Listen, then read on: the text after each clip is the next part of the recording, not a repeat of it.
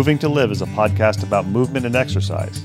We bring you interviews with professionals in the movement and exercise field. The goal is to provide information for other professionals and also amateur movement aficionados, people who understand that movement is part of what makes life complete. Some of the people we interview you will have heard of. They're well known in and outside of the movement and exercise profession. Others you may not have heard of, but they have a great deal of knowledge to share. Many people doing the best work spend their time working with people, not working on their social media presence. We're going to give you a chance to learn from some of these talented and knowledgeable individuals, and we're going to learn along with you. Moving to Live podcasts are going to be short. Each interview will be long enough to impart usable information, but short enough to be able to be consumed in a single bout, during your workout, commute, or even during dinner prep. We all like long-form interviews, but time is valuable.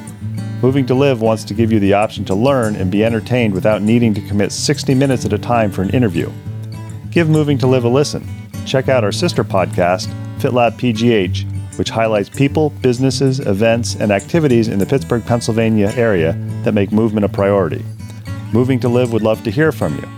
Want to connect with us or have an idea for somebody you think we ought to interview?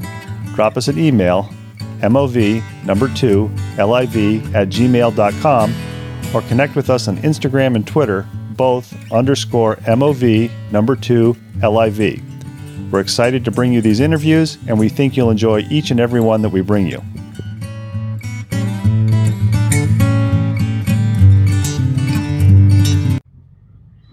Moving to Live is back with another podcast episode. This will be the second Moving to Live podcast interview that we've done, that we've actually done face-to-face.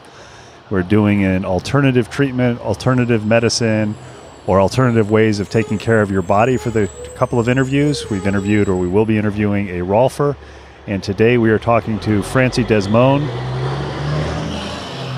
outside at a coffee shop. So we know it'll be a good interview, since every interview I've ever done for FitLab Pittsburgh has been excellent if it's in a coffee shop. And Francie is the owner of Navigating Wellness, which is an acupuncture practice in Pittsburgh, Pennsylvania. For those of you who don't know what acupuncture is, we're going to get into that in a little bit more detail in the second part of the interview. But in layman's terms, it's sticking needles in specific parts of your body to change the chi. Did I get that right, Francie? Yeah. So, Francie, thank you for joining Moving to Live for an interview. We also interviewed Francie a few months back for our podcast, FitLab Pittsburgh. Thanks for having me back, Ben.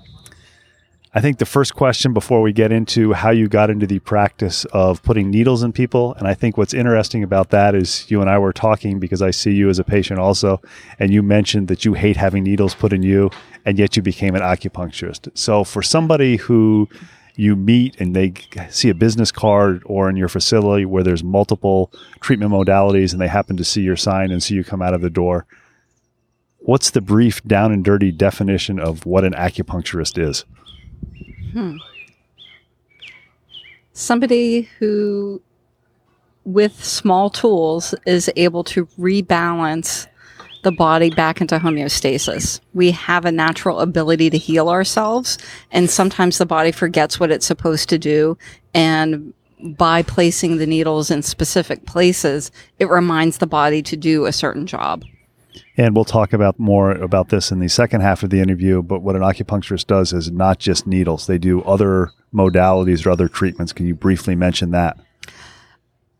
Oh, sure. Like for diagnosis, it's I look at the tongue and take the pulse and maybe palpate the abdomen. As far as uh, treatment modalities, there's also cupping, which is very popular right now. Uh, gua sha, which is a scraping technique. Mm, What else do I do? Moxa.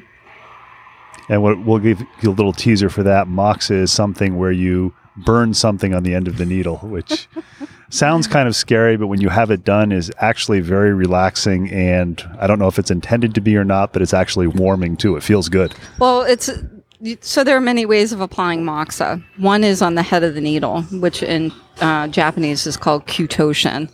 Uh, in China, they do a lot of direct moxa, which is on the skin, burn down to the skin. They actually have a t- technique called scarring moxa. Um, in the States, we, we're a little weak in that department. So plus then you have liability on top of that. You can also have um, what looks like a cigar to do tapping, so to bring the heat closer to the body and then away again. And you can also do little threads on some balm. And just out of curiosity, this we'll cover this again more in the second interview. I want to find out more about you first, but why would somebody seek out an acupuncturist? I mean, I think it's many people know why you would seek out a, a massage therapist. We're going to have Brian Jolie interviewed, who's a Rolfer, and we're going to talk about why people would get Rolfed. Overall, I know acupuncture would be to help improve the quality of life or deal with specific injuries. But if somebody looks at you and says, why am I going to let somebody stick needles in me? What's a benefit to me? What's what's your response? Primarily, it's very calming. And when you reduce the, your stress, then you reduce how the physicality shows up. A lot of physical ailments actually come from the mental emotional plane that then show up as ailments. And we do things that hurt our bodies. So you can look at it strictly in a mechanical perspective of I have limited range of motion, I have pain, I can stick a needle in there, reset the muscle.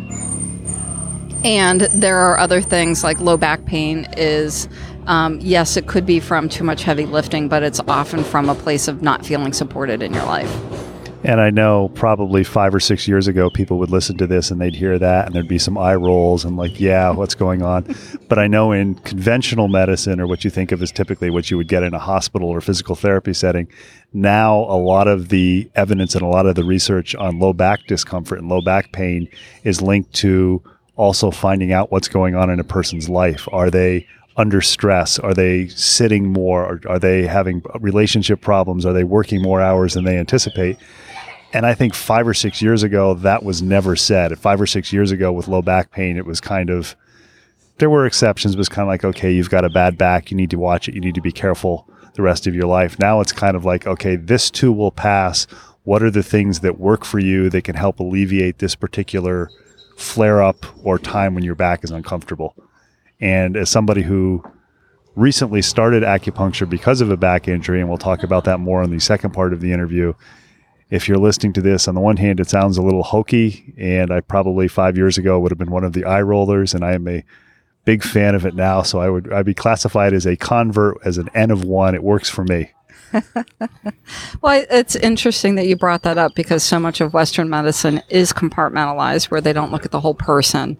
Uh, that's a, a big part of what I do, is to ask questions and listen to all of your life and to see how unrelated symptoms make a pattern which present as an ailment. One of the things Moving to Live does is it tries to avoid the knowledge silos. So we try to interview people from a wide variety of backgrounds and professions, all of which are surrounded the idea of wellness or making people move better and enjoy the quality of life. What I personally find the most interesting is finding out the stories of people, finding out why did somebody decide to become a physician? Why did somebody decide to become an acupuncturist? Why did somebody decide to become a massage therapist? So it's interesting. I know you a little better than some of the people I've interviewed, because I've used you as an acupuncturist for about the last nine months. But I know you're afraid of needles.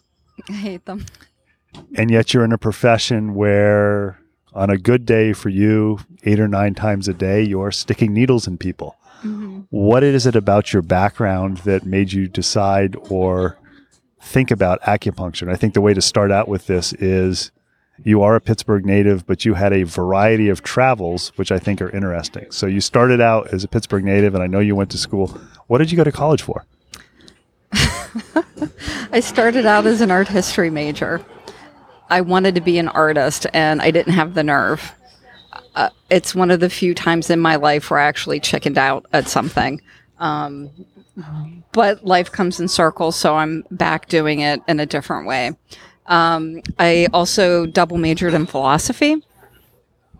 So I say that I studied the heart and the mind of man. And then I spent many years trying to figure out what then. And um, Albert Schweitzer said, if, if you have a choice, choose to help.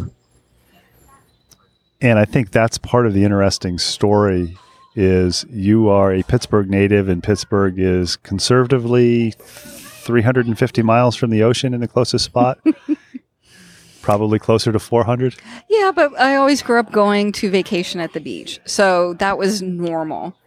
And the way that I was introduced to you is you need to interview this acupuncturist for your moving to li- or your FitLab Pittsburgh podcast, because before she was an acupuncturist, she was an open water sailor. I know we have a lot of kayakers. We have people who do rowing. There's not a whole lot of people who are super, super knowledgeable on sailing.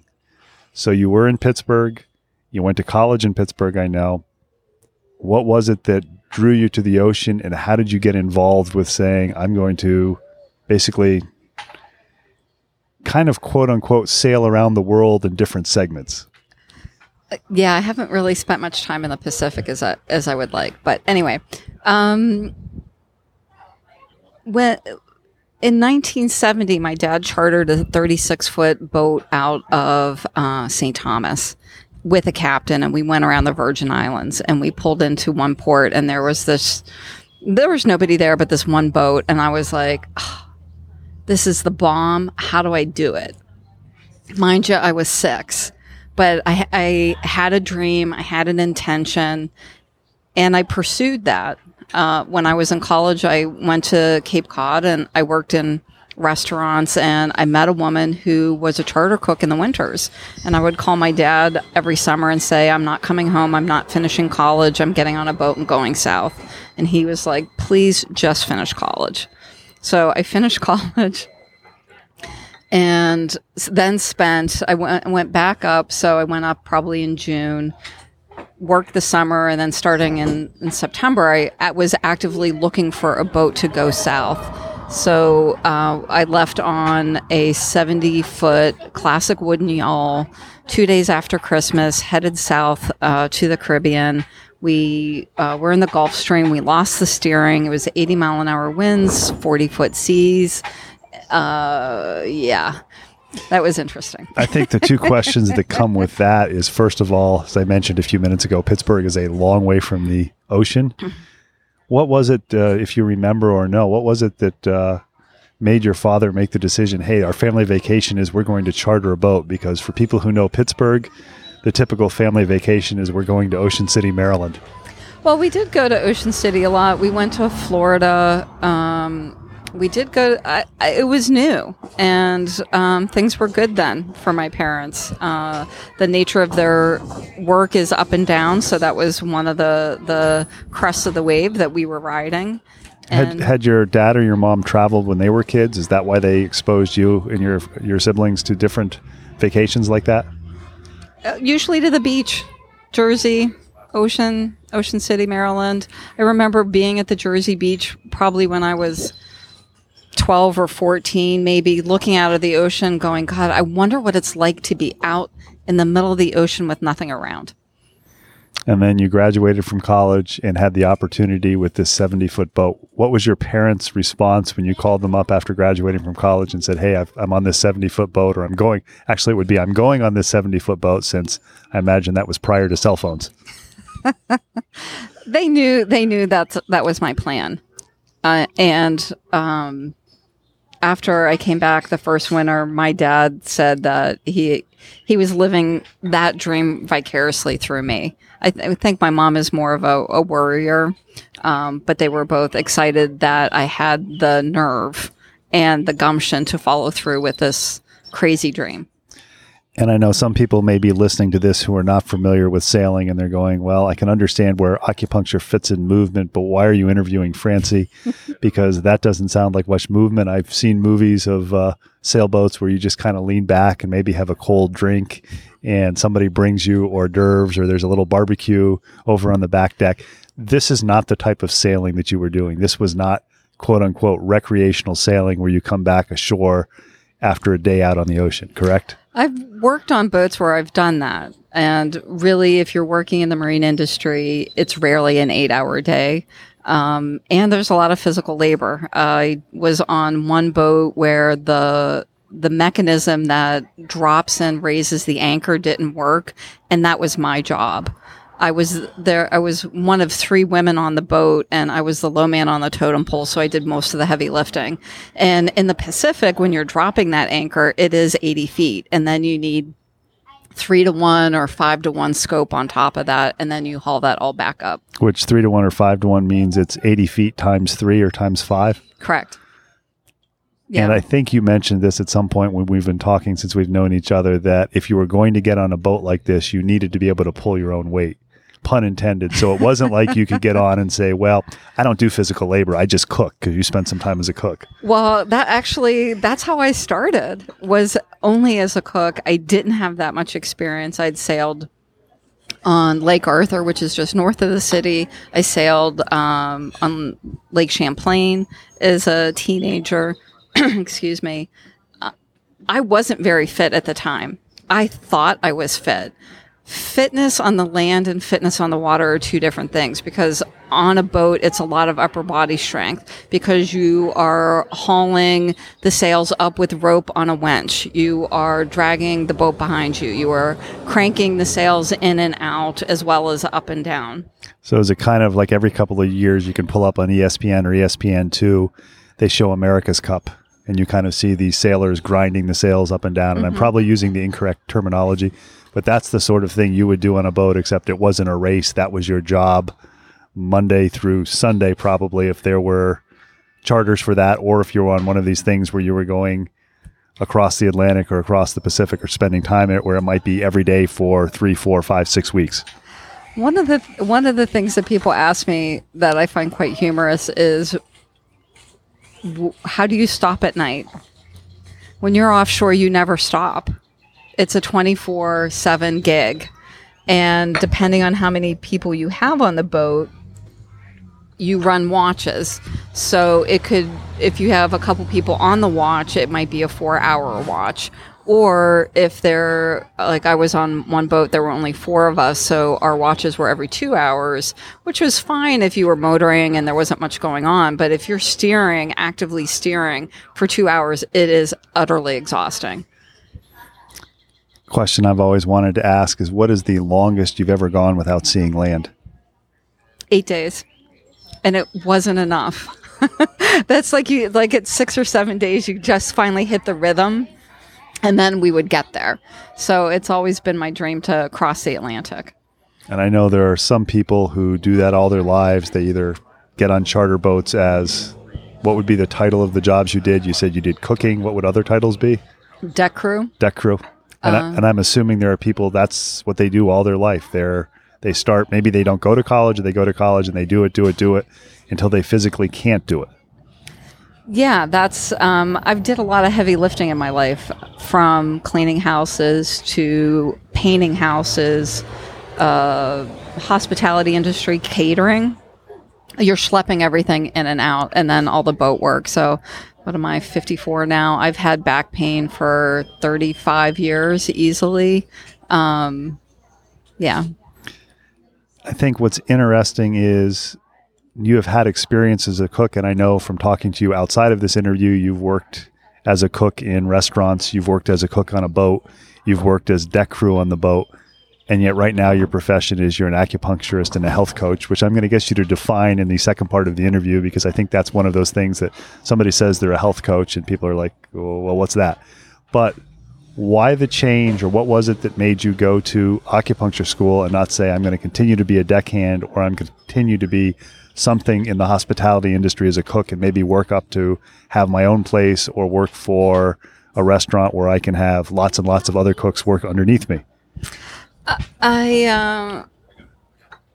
uh, when I was really cooking a lot in my twenties, a lot of people were kind enough to say I could have my own place. They thought I was good enough.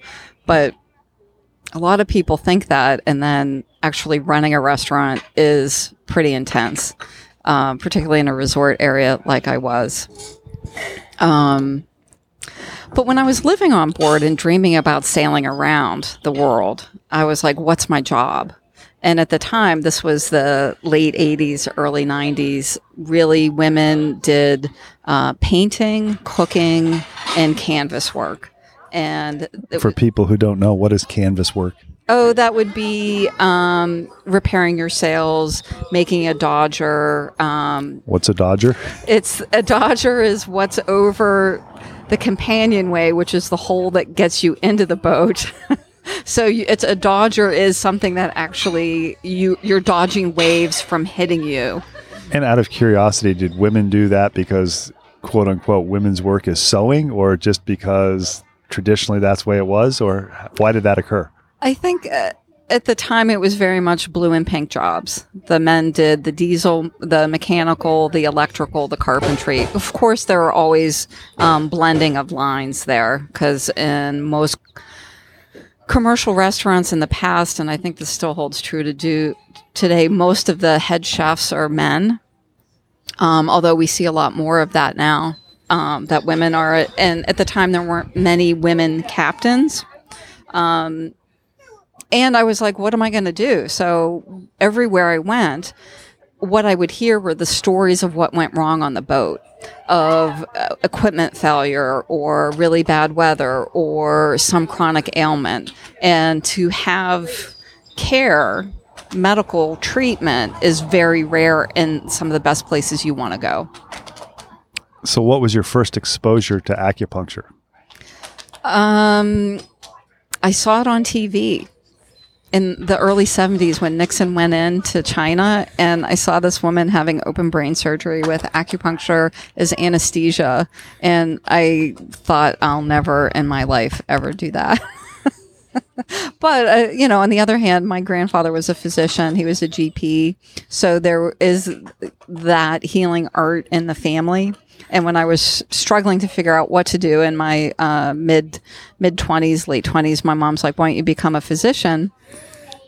And uh, I was like, well, it would be some alternative kind of physician, because I'm not doing regular stuff. So how many years was it that you did the boat crewing and the working in restaurants before you made the decision to say, I'm going to go to acupuncture school? And how did that decision come about? Still not in, not yet having had an acupuncture treatment. I this thought, is in your late twenties. This is in my late twenties, and I'm thinking, okay, this could be a good thing, but I don't have the nerve to have a treatment because I hate needles. I uh, I was like, all right, am I am I a sailor or am I a healer? So I went back down to the islands and worked on a bunch of different boats uh, as cook, as crew, deckhand, uh, and everywhere I went, people were talking about acupuncture. And there was still a lot of sexism against women being on deck and being in charge. And you just really had to be the kind of person I didn't want to be to have that job. Having said that, the last job I did have that winter was um, the first woman deckhand on a one hundred fifty foot Fed ship, which is a specific brand, which is super nice. So you still hadn't had an acupuncture treatment.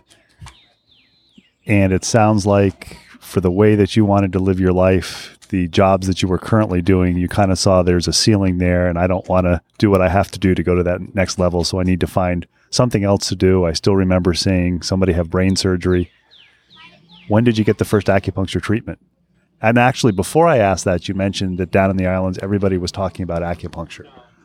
Why is that? Because other than you and maybe a Rolfer that I know and a few other people, very rarely do you hear people talk about acupuncture. So what was it about the islands? Was it because people for, from all over the world were coming together? Saint Martin's a very international island, uh, and it was, although I, I, I hear it hasn't really recovered from the last um, hurricane season.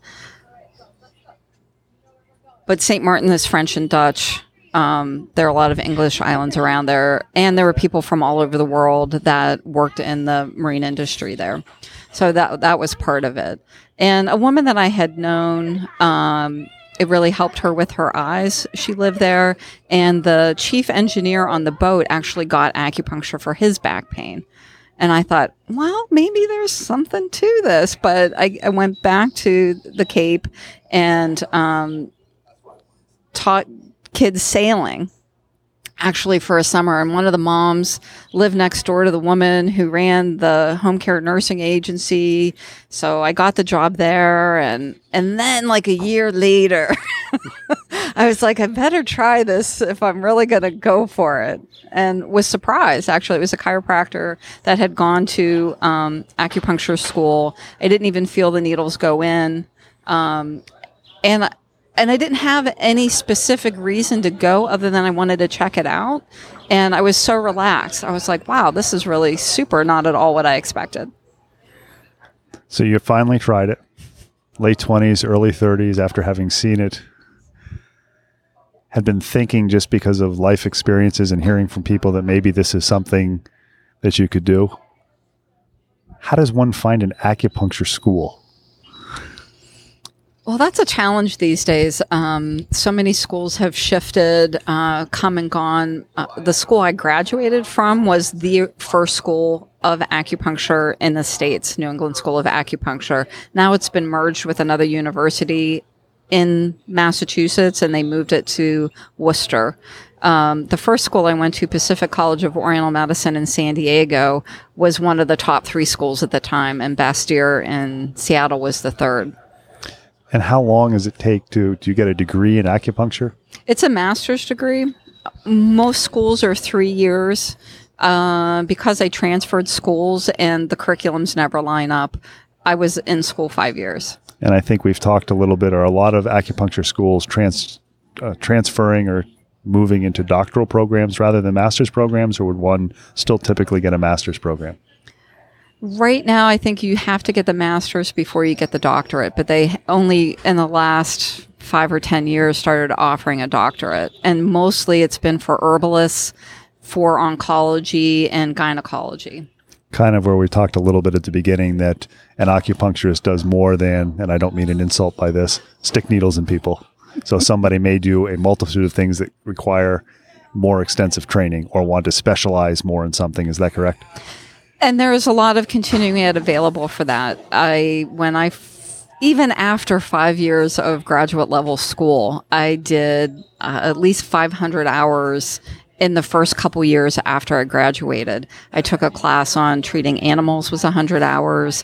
I did mm, at least two to five hundred hours in musculoskeletal. Uh, I started out working in a chiropractor's office, so there was a lot of motivation for me to figure out how to keep the tradesmen working.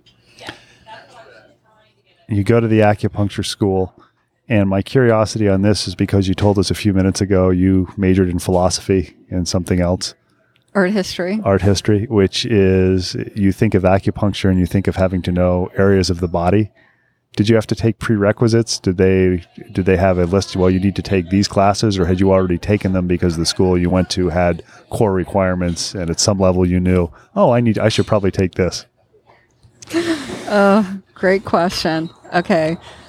I actually chose the school in San Diego because they had less science requirements.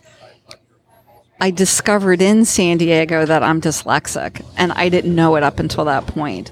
So what little science I needed, I could get there, and the curriculum layout and the regulations for California were different. Yes, I took neuroanatomy. Yes, I had A M P.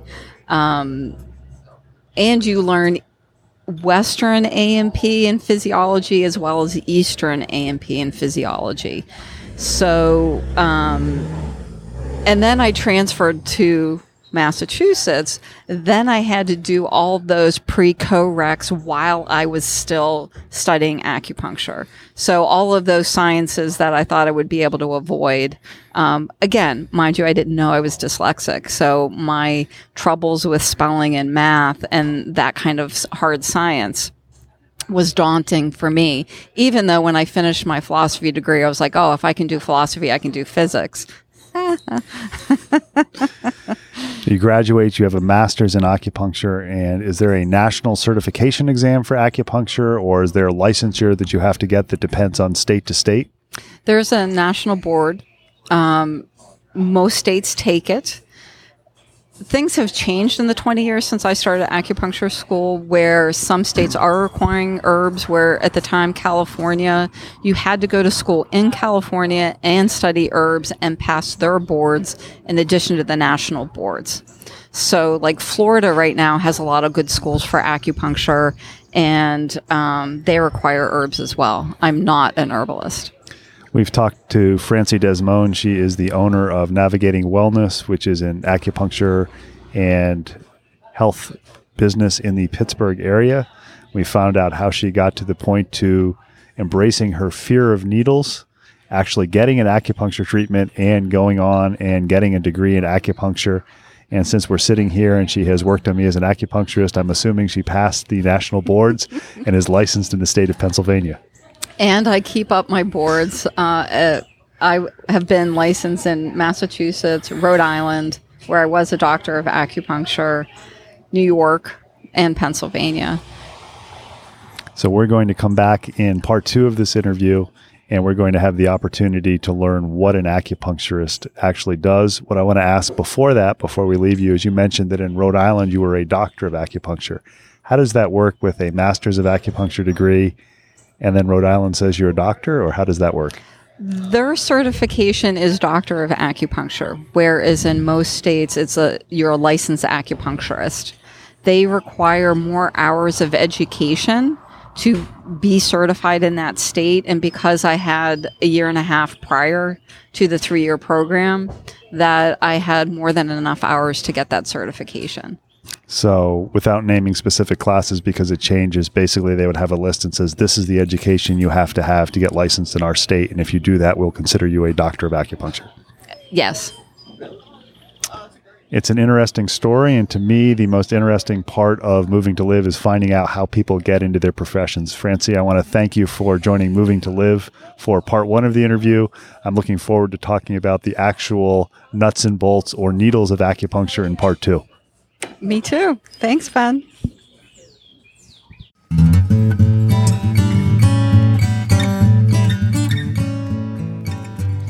Thanks for listening to the latest episode of Moving to Live. Make sure you check out the show notes for contact information for our latest guest, as well as links about all the things we talked about. Intro and exit music is Traveling Light by Jason Shaw. You can subscribe to Moving to Live on Stitcher, Apple Podcasts, and Google Play, and be notified about new episode releases. Have any questions, comments, or suggestions? Drop us an email, mov number two liv at gmail dot com. Connect with us on Twitter or Instagram, both underscore mov number two liv. Please tell your friends about Moving to Live. It's a go-to place for information for movement and exercise professionals and amateur aficionados who understand that movement is part of what makes your life complete. Until next week, keep on moving.